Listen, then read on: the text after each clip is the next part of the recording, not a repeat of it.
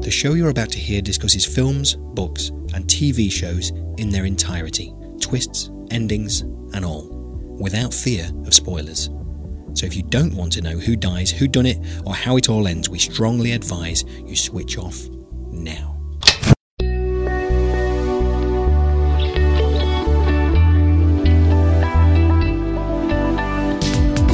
Hello, I'm Paul Tyler, and welcome to Spoiler, the show which reviews movies, books, and TV shows in their entirety. This week, we've been watching Bob Fosse's 1972 musical, Cabaret.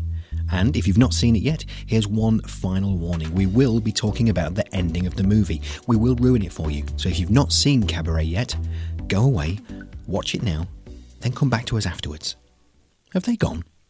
Right, on with the show.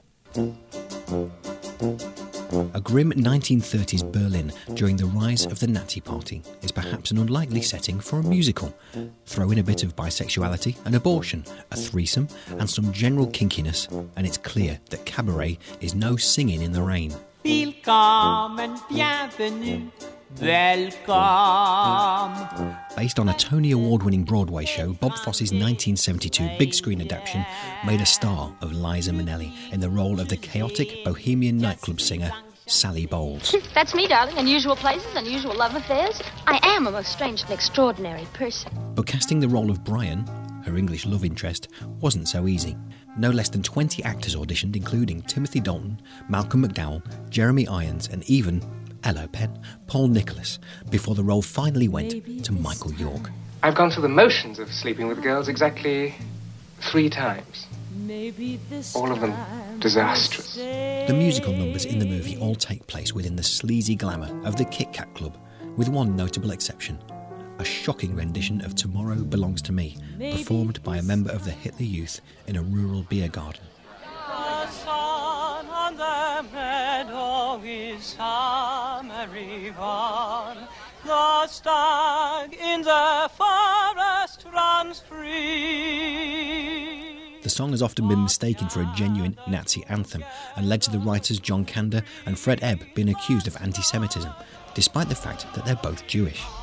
This fact has not stopped openly racist rock groups from recording the song and performing it at white power rallies. You still think you can control them?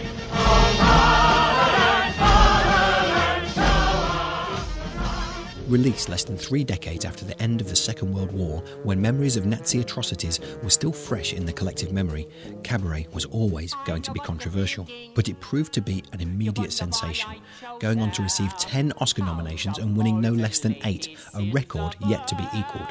And the winner is Liza Minnelli. The winner is Joel Grey and Catherine. And the winner is Bob Fosse for Cabaret. Critics loved it too, with Variety calling it literate, bawdy, sophisticated, sensual, cynical, heartwarming, and disturbingly thought provoking. So, does Cabaret stand the test of time? Is it still shocking today? And is it really the perfect musical for people who hate musicals? Auf Wiedersehen. A bientôt.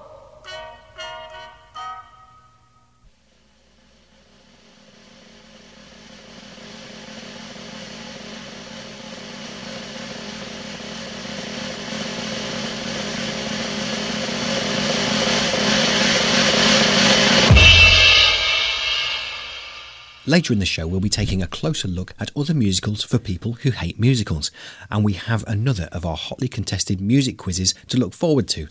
Uh, but first, joining us are the rest of the spoiler ensemble, uh, one of which is a man who is about to burst into song at any moment. It's Andy Goulding. Hello. Hello, and a woman with a look in her eye that suggests she might just announce to the whole world that we're going to do the show right here.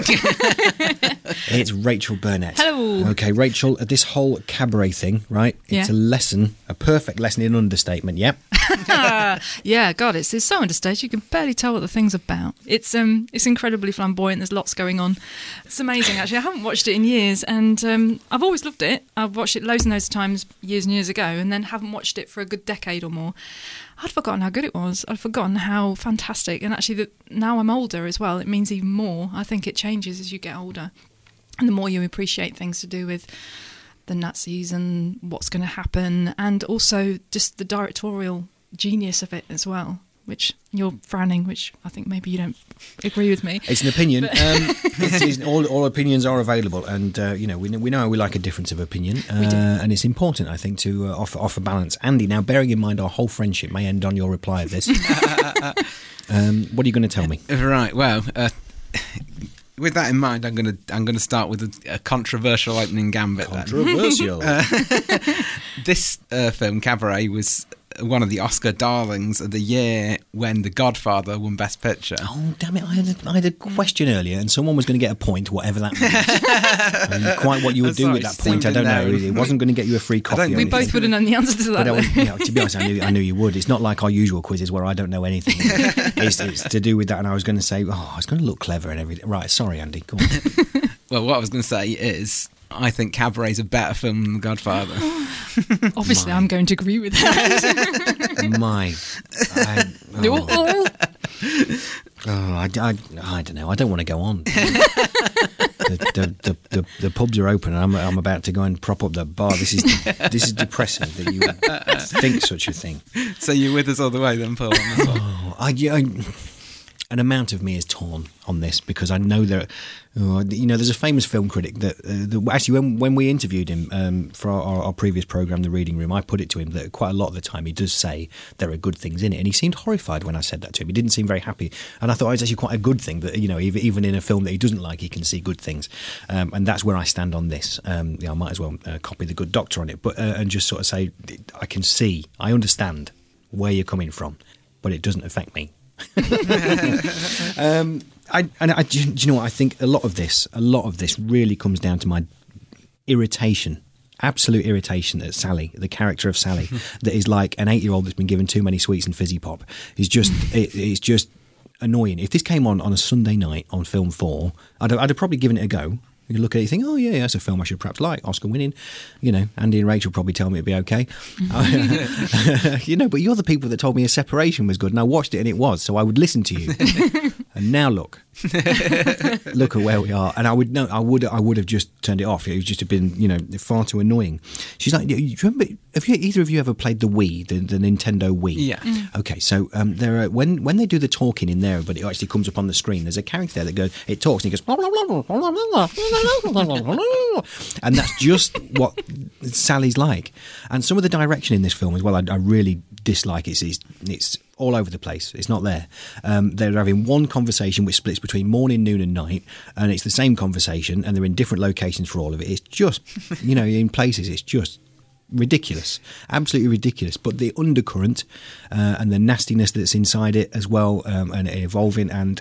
And, and, and the way I can relate to that, as, as to me having arguments with people who vote UKIP, is is, is important and it's there and it's recognisable. And um, you know, there's a director's cut to be had out of this film. I think uh, you take the music out of it. Uh, for a start, um, and but that's it. Uh, sometimes, some points. I'm sorry. I realise I'm taking over. I'm supposed to be hosting the No, show, but man alive, you, you get you get to some points where um, that, that it's starting to become good. You know, there's drama involved in there, and you know she's stopped being annoying, and they're having good conversations. There's something serious happening. There's a serious undertone, and then they just cut away to some club with some fellow with white powdered face starts sticking his tongue out or something. I don't know, and and then just it just becomes bizarre.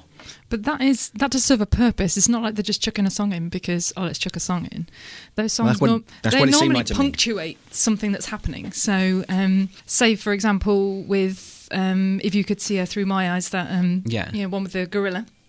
Which probably like, surprised the hell out of you, like why the hell's he singing to gorilla? Yes, But then at the end, he said she wouldn't look Jewish at all. The whole idea is that this this Kit Kat Club is the height of hedonism. It's like you know everything that the Nazis are going to stamp down on, and it's it, it does serve a purpose. It's like look at all this stuff that's going on at the end. When it goes into the mirror and it's all distorted, and you can see that now that the brown shirts are in there, and that this is really going to get clamped down on now. Um, the stage play is more um, explicit about what's going to happen to these people in the Kit Kat Kit Kat Club, but um, yeah, it's sort of it does punctuate. It's quite they they are important songs. I mean, maybe this time that sort of Sally singing about maybe with Brian there is a chance that they could have a proper settled down relationship. It's not just like oh, it's a pleasant song to put in here. It's- yeah, it's got yeah. a meaning. A crucial point to make at this point as well, I think, is that uh, not every song is is a good song, and No. they and they know that that is the case. I mean, Yeah. no one is going to defend Two Ladies as a good song, and they know that that's a ridiculous song. But that when that comes in is during during the love triangle, isn't Mm. it? With the with Maximilian and Brian and Sally. And that says so much about sort of attitudes towards homosexuality that that comes in at this point where there's a love triangle and it's actually two men but it's coming on two ladies. So that every song has something to say about what what's going on in the in the plot at the time. Yeah. And I think uh, uh, what you were saying, Paul, about you get you starting to get into it, and then a, a song pops up. I think it's that kind of a, that's one of the things that I really like about about cabaret is that you could take the songs out. I mean, I think the songs really enhance it, but you could take the songs out, and you've got a really good, solid plot there, which is not necessarily common in musicals. I mean, if you go to Grease and take all the songs out of Grease, you've got nothing. There's nothing there at all. Well, you see, I got frustrated by the acting in Grease and just did getting in the way of the songs. So, you know, I, I, you can't please Exactly. me. Yeah. No, that's exactly the point. Is that Yeah. it- the Grease is absolutely reliant on its songs, whereas Cabaret absolutely isn't. Um, there's enough of a plot there. and You're absolutely right that you could take them all out, but all that does is just is just punctuate, and it also brings you in a different audience. If you had um, a film about the rise of Nazis in Berlin, you'd get a certain type of audience. If you then put these songs in and say Liza Minnelli's in it and Joel Grey's in it, you get a whole other audience. So it's, I don't know. I, I absolutely get where you're coming from. Is this the first time you've seen it? Yes, yeah, you see, it's funny. When, when, who suggested this one? Uh, we both Yeah, did, we but both- independently Yes, of we each did, other. totally did. amazingly. I think you did. Now, I, when you first suggested it, I thought we were watching Chicago. Yeah, I think you'd enjoy that more. I think I've, I've seen Chicago. I can't remember if I enjoyed it or not. Pro- Probably so you not. probably didn't. Prob- pro- probably not. It's funny, you know. I have a history in musicals. I mean, I'm, I'm taking that I'm in a room with two people who love musicals, right? Yeah, Yeah, yeah, yeah. exactly, yeah, exactly. When you look at your history uh, with Disney films, I mean, they're all cartoon musicals, aren't they? I suppose, yeah, Andy. So, um, I don't know. You see, it's, I don't want to be a person that doesn't like musicals, but I think I just am. It's like jazz. Don't look at me like that, Rachael. so, um, Wash your mouth out. but, but it's, it's a funny thing because when I, I've enjoyed being in musicals. I was in musicals at school. I was in Annie uh, at school, uh, played President Roosevelt, Mm-hmm. and because of my lack of singing ability, they allowed me. They allowed me to talk the words. oh, fantastic. Did you- Hello, They did it Rex Rex Harrison. Harrison. Yeah. And, uh, thank you very much. And uh, also uh, Lieutenant Hannigan in Guys and Dolls. Yes. another another non-singing role. Um, but I, you know, I was I, I joined the chorus for that at one point, but I did enjoy it. Is there any Maybe I should have been in- Like? What about Singing in the Rain or never- Guys and Dolls? Or No, I've never you haven't seen- seen them. never you can't say you I hate enjoy- musicals if you haven't seen them. Even I even after being in Guys and Dolls, I don't think I, I wanted to go and see it.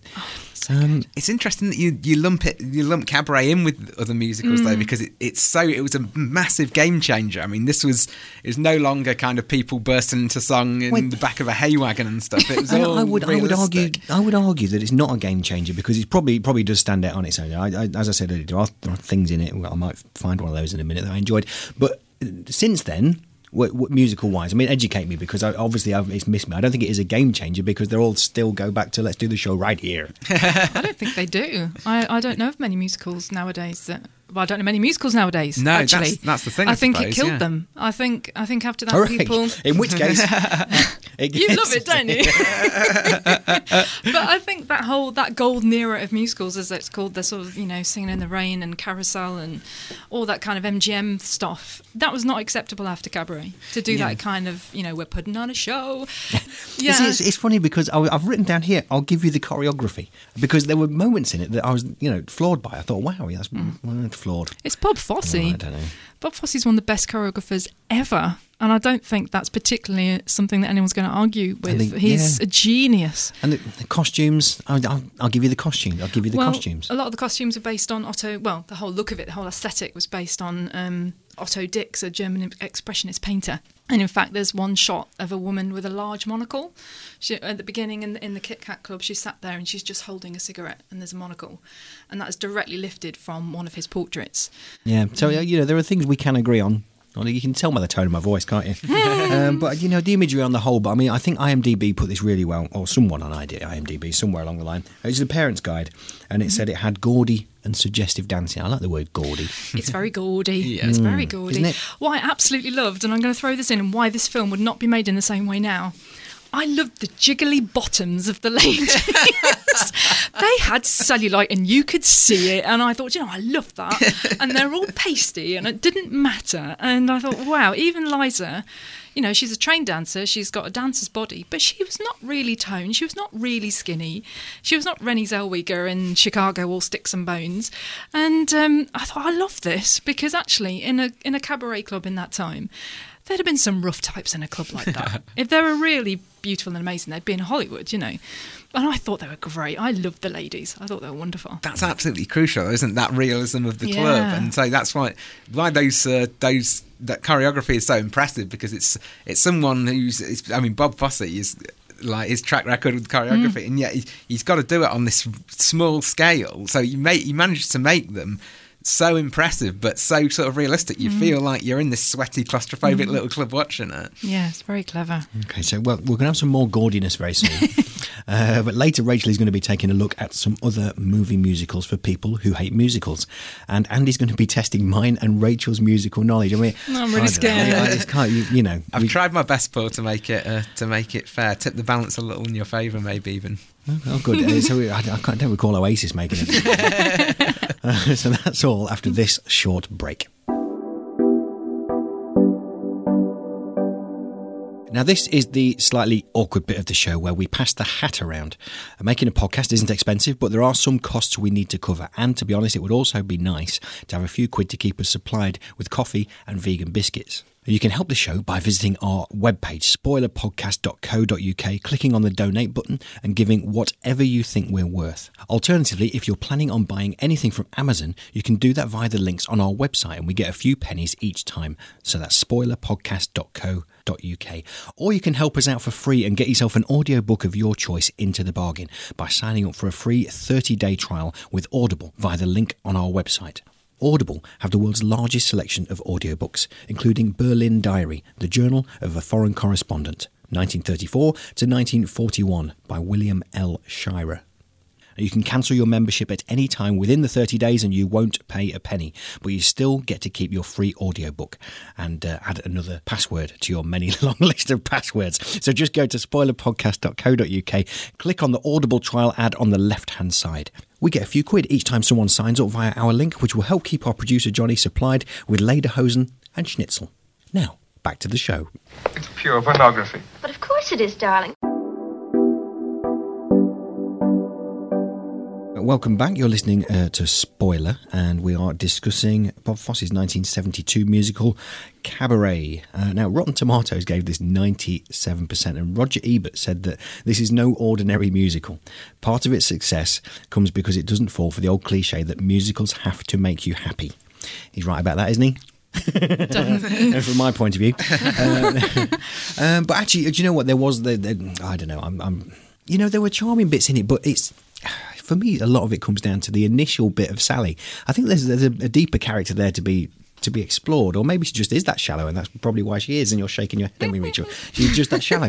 But it, I'm going to push it further and just say that if you ever have two radios on in the house, and one might be a digital radio, uh, and one might be like a normal transistor radio, and you have in the kitchen, and maybe you're listening to digital radio on the telly, but they're on the same station, and then you find yourself in between it, and it's just that half a second delay. it's so annoying that, and that's how that is how annoying. Wow. Sally, I know I've given this some thought, haven't I? Can I just ask, what do you think of the character Holly Golightly in Breakfast at Tiffany's if you've ever watched that? Look at my face, Ray. Do I you look haven't like a watched man? it. I'm going to tell you never to watch that. She's, she is like Holly Golightly. Is it is it as annoying as Deep Blue Something's Breakfast at Tiffany's? No, no, I love Really? Breakfast at Tiffany's. But the thing is, you, not, you hang on, have no, to, no, no, no, I need to pull you up here. Sorry, I Oh, need to pull you up. You're going on to a good Pull point, up but. I need to pull you up and make sure that that's not Deep Blue Something's Breakfast at Tiffany's. No, right. it's not. See, It's easy, easy for me because I can't stand either the film or the song. So maybe it's one for a future. Maybe so. This would be a good one. No, no, Um, no. I'm putting my foot down. But no, Sally, uh, Sally and Holly, um, I think they've got certain mental health issues, and um, I would say Sally is classic borderline personality disorder. Um, Well, the don't whole. know. You make me feel feel bad. Yeah, I see. I'm, that's what I want to do.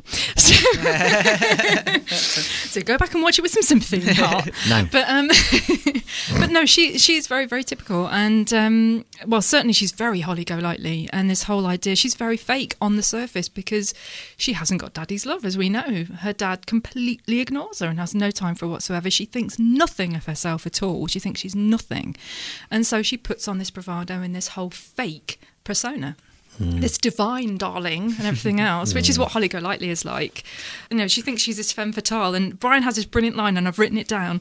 They're having a bit of an argument. They've been with Max, and she's, you know, he's telling her off basically for trying to be this femme fatale. You're about as fatale as an after dinner mint. and I thought it was absolutely brilliant. In fact, my housemate nearly spat out his tea. and and it's absolutely right. She is such a flake. But inside, she's so lost. And actually, you know, with this whole thing about when she got pregnant and she wasn't sure who the father was, there was a real chance for her then to maybe have a life.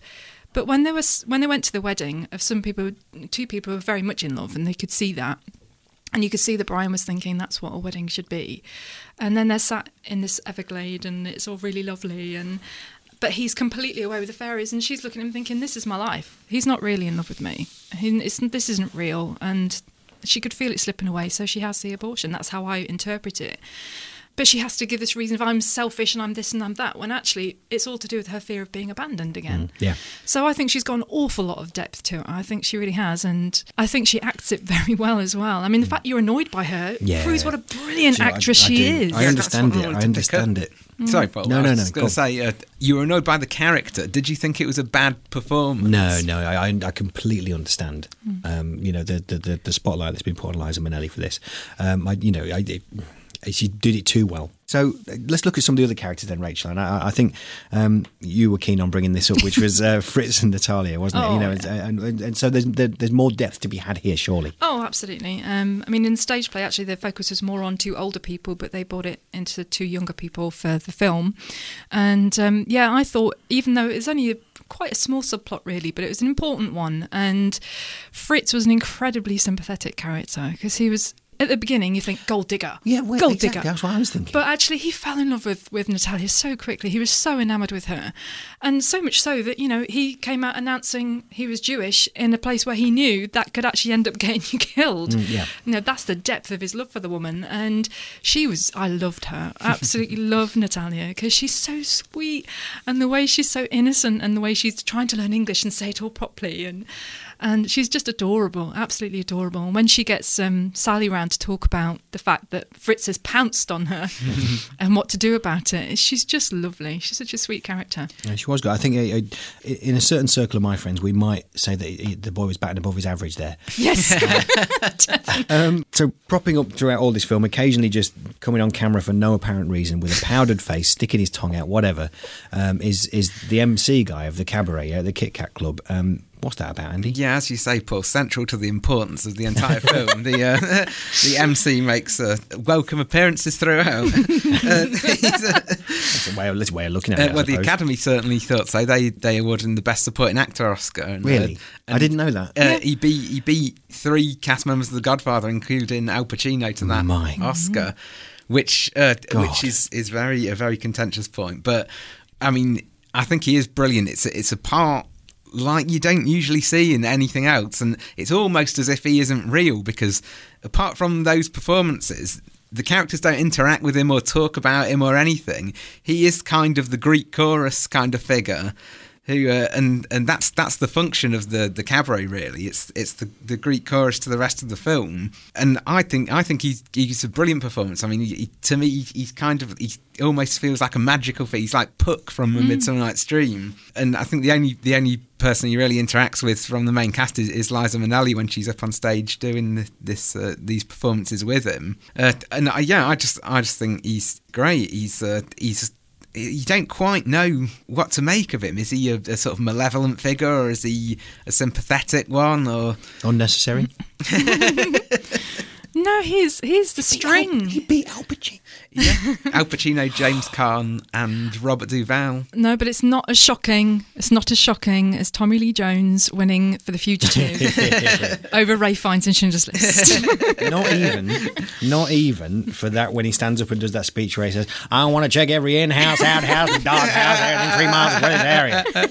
Not that bit. It's not even that. You're kidding me. Talk to Rachael for like half an hour, and she will bring the conversation back round to that injustice. Oh, st- I'm, I haven't got over it yet. It's terrible.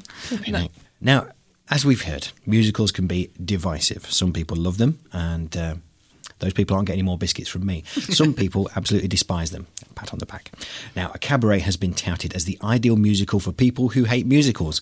They were wrong. And Rachael is convinced that if you look hard enough, the genre really does have something for everyone.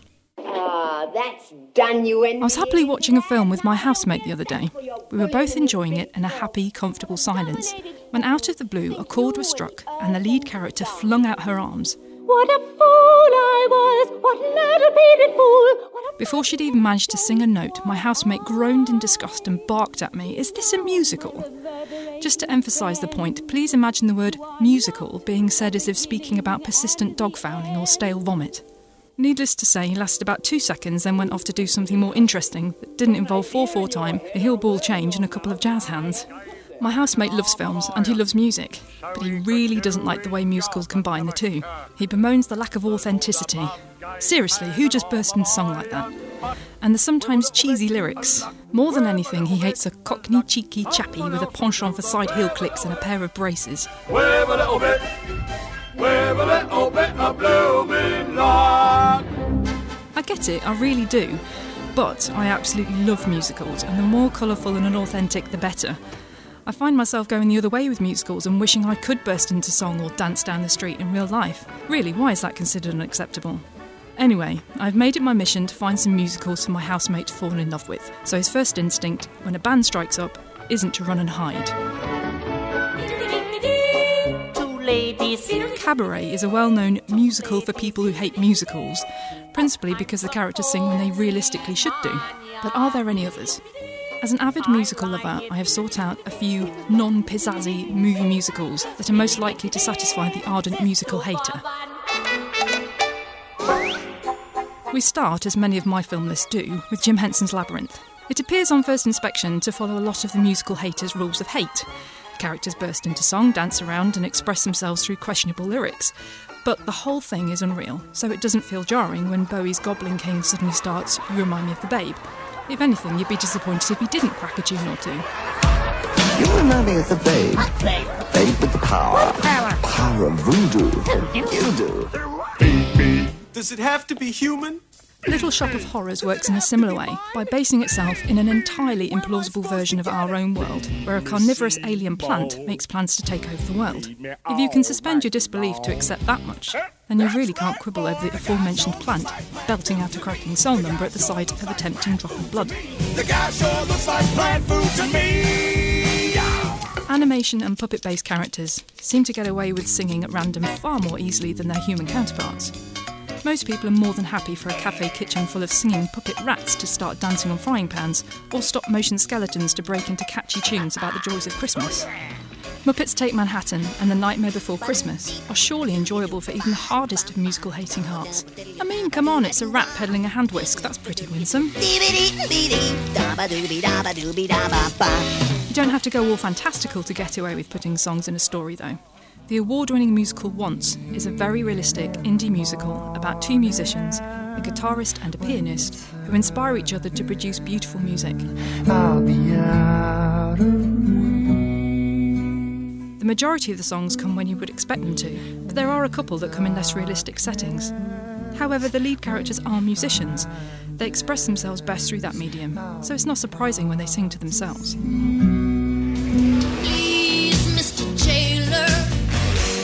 Waters' Crybaby isn't really a fantasy, as unrealistic as it may be, but the songs work, as there is a definite feel of parody about each number. The lyrics are gently mocking of the genre, while also good enough to sing along to. A young Johnny Depp steals every scene he's in as a James Dean esque crybaby, and there's some hilarious turns from Ricki Lake and Iggy Pop. I would strongly recommend this one, and its cousin Hairspray, for anyone who thinks musicals are saccharine.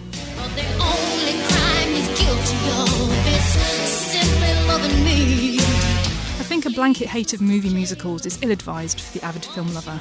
What they probably mean is that they hate musicals where people tap dance, clutch their hearts, and generally overact.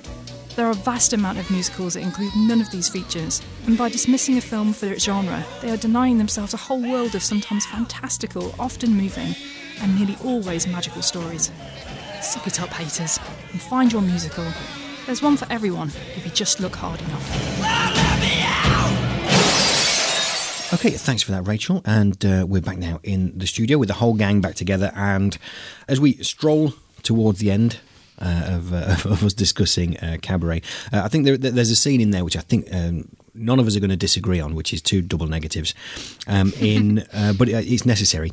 uh, but I, I, think that um, the "Tomorrow uh, Belongs to Me" scene, uh, where uh, one Nazi sympathiser, we could call it, or just outright Nazi, yes, were stood up and started singing that, that, particular tune, and everyone joined it. And it's what was disturbing for me was how how just how rousing it was, mm. and I, I, thought that was uh, you know out of all this. As I said earlier on, there are bits in this um, that you know really really stood out. Obviously, Liza Minnelli's performance, but this too, just how rousing that was, and how disturbing it, it was to see such a mm. thing. Uh, and I, you know that that places it in in a period of time, and I understood at that point as well just how brave I don't know if brave's the right word. I'm going to say it though because I hope you know what I mean by it.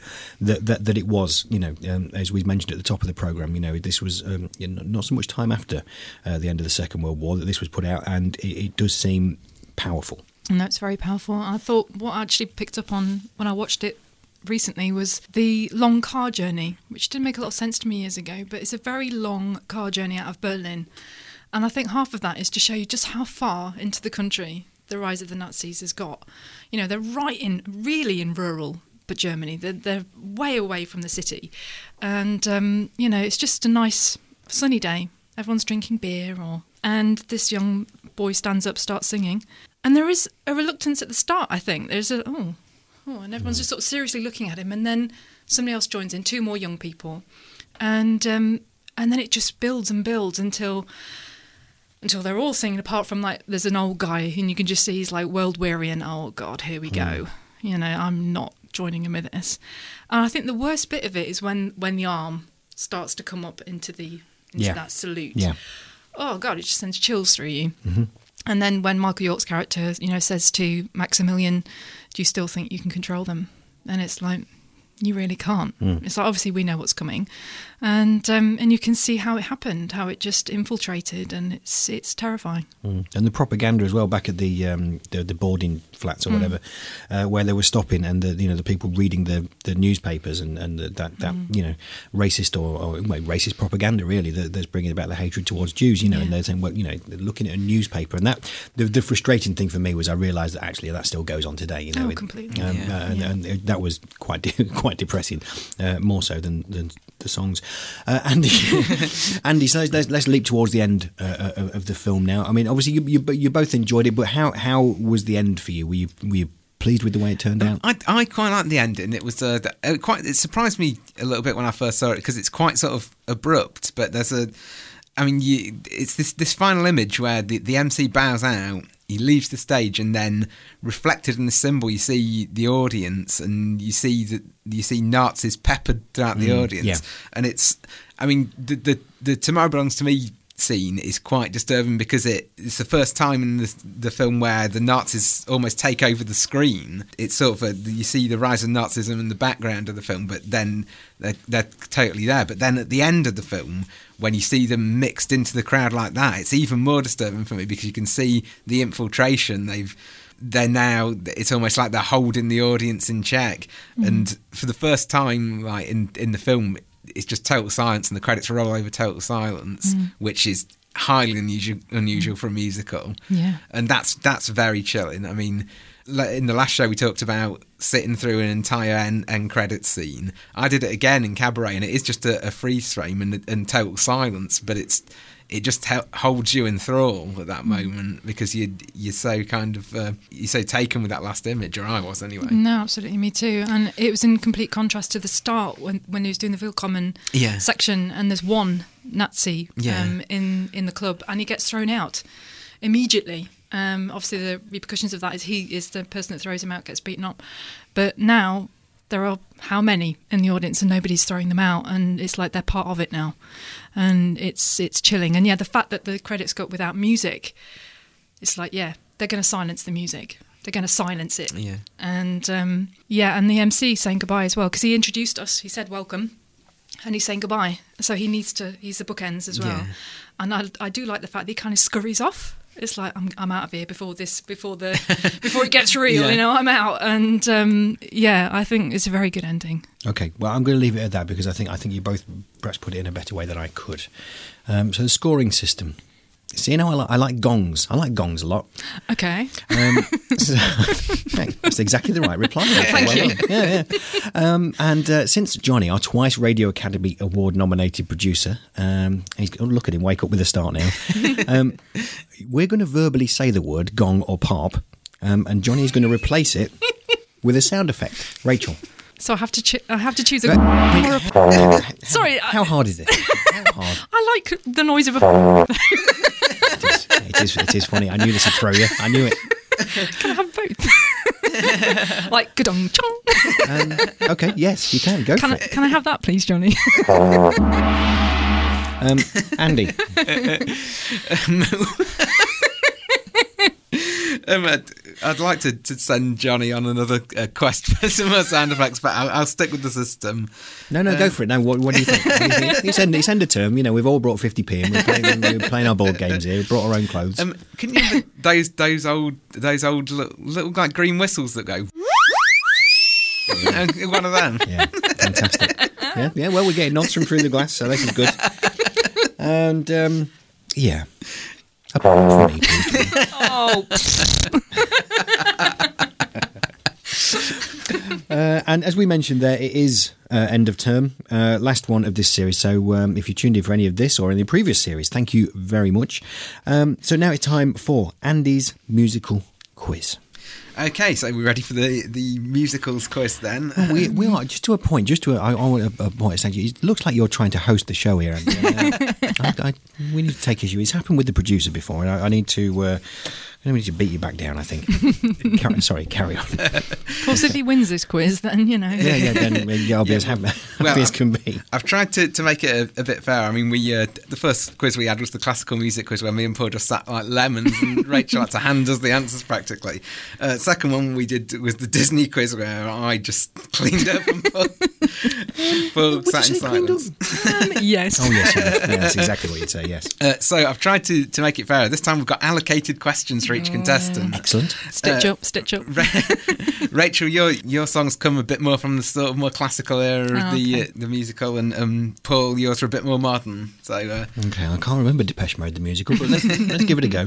okay, so to each. So uh, all I want from you is what the name of the musical is of the song this came from. Thank God you don't want the year it's made. No, or not the title of the song or anything, just Oh, the name okay. of the musical. Okay. So uh, question one is for Rachael. Bless your beautiful hide wherever you may be. We ain't met yet, but I'm a willing to bet you're the gal for me. Do you know what? I think if you give me long enough, I might have got this.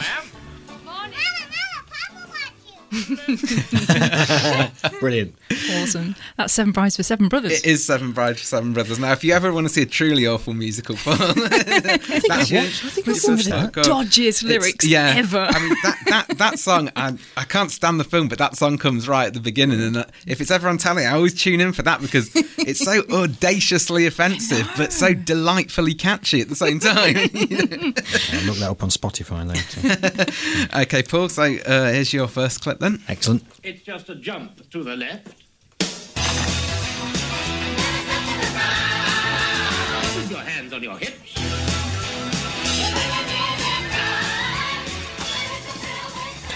Okay, now we did this at Cinderella Rockefeller uh, back in 1990. um, and that is Rocky Horror Picture Show. It is the Rocky Horror Get Picture it. Show. That's w- one a piece. And is, isn't that a musical illustrative of how Cabaret was a game changer? That That's wouldn't have true, happened. would that's it? true, that's true. There we go. Okay, Point yeah, made. well, all right. well done, Andy. Okay, Rachael, slightly more difficult one for you, Oh, no. number two. With this light brown derby and this bright green tie, he was quite the handsomest of men.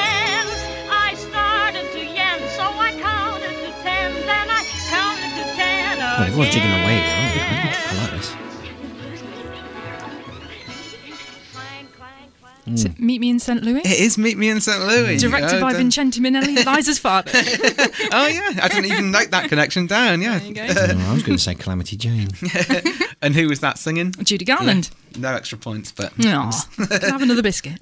yeah, go for it. How far am I out with Calamity Jane? Miles. Uh, well, it's wrong, so that's as far out as you can be.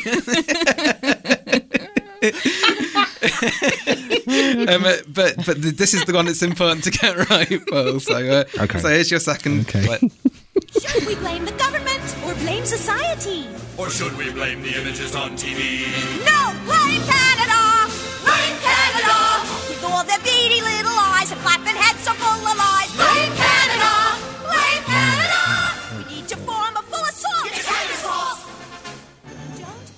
Okay, so instinct drew me towards, and this isn't my answer. You're not going to get all um, okay, no, no, no, no. I, I won't until you you, don't say have to this is my accept my, answer. first answer. No, I was going with World of America Team Police or something like that from the same thing. Well, it's the same people, isn't it? And it was South Park. it was it was Yes. South Park bigger, longer than uncut, but I'll accept South Park. I'm really movie. glad you didn't ask me that one.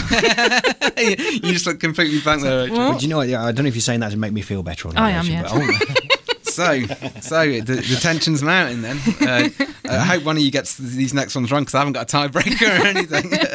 uh, Rachael, is, is your third one. Okay. A man's got a heart, hasn't he? Joking apart, hasn't he? And though I be the Well, she's miming along already, I'm afraid, Paul. I'm finding it hard to be really as black as they pay. I'm reviewing the situation.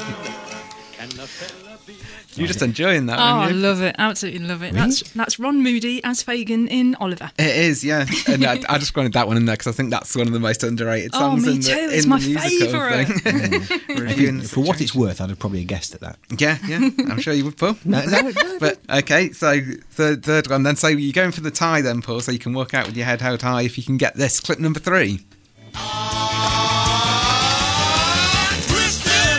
Oh, yes. Yeah, Brilliant.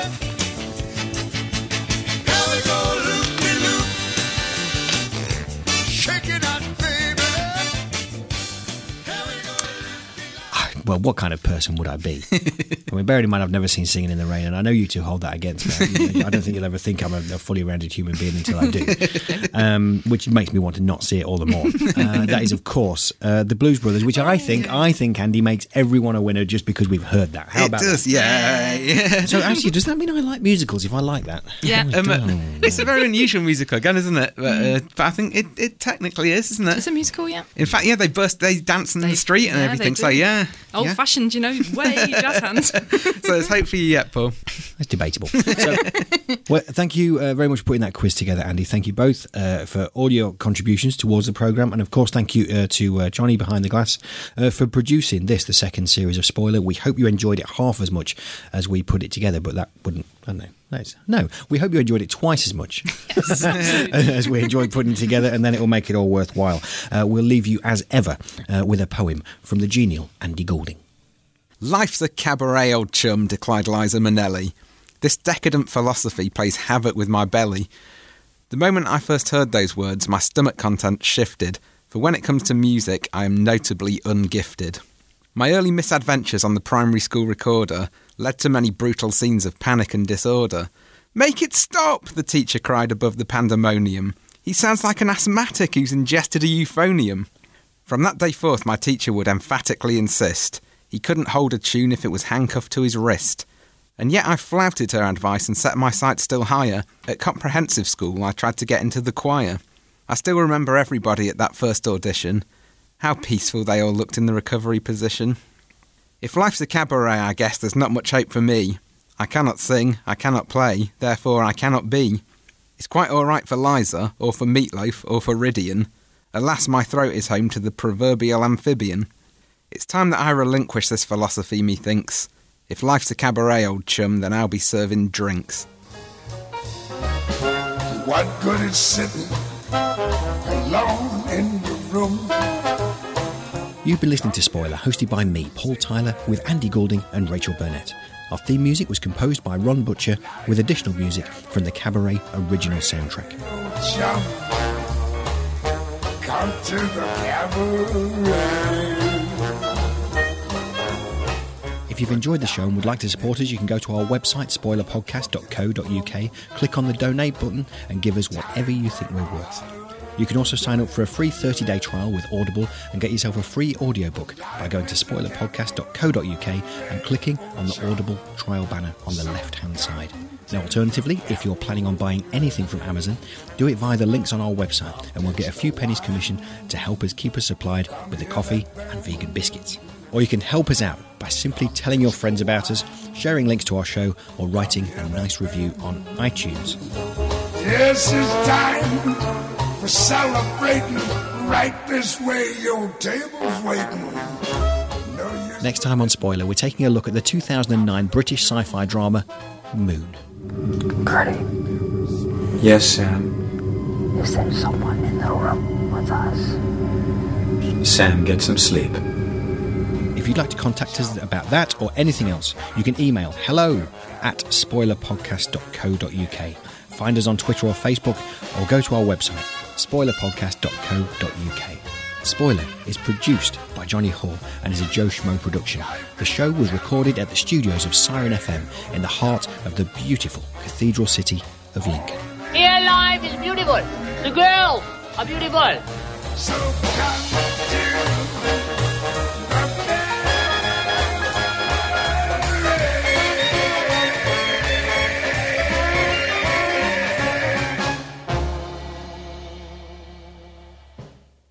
come to the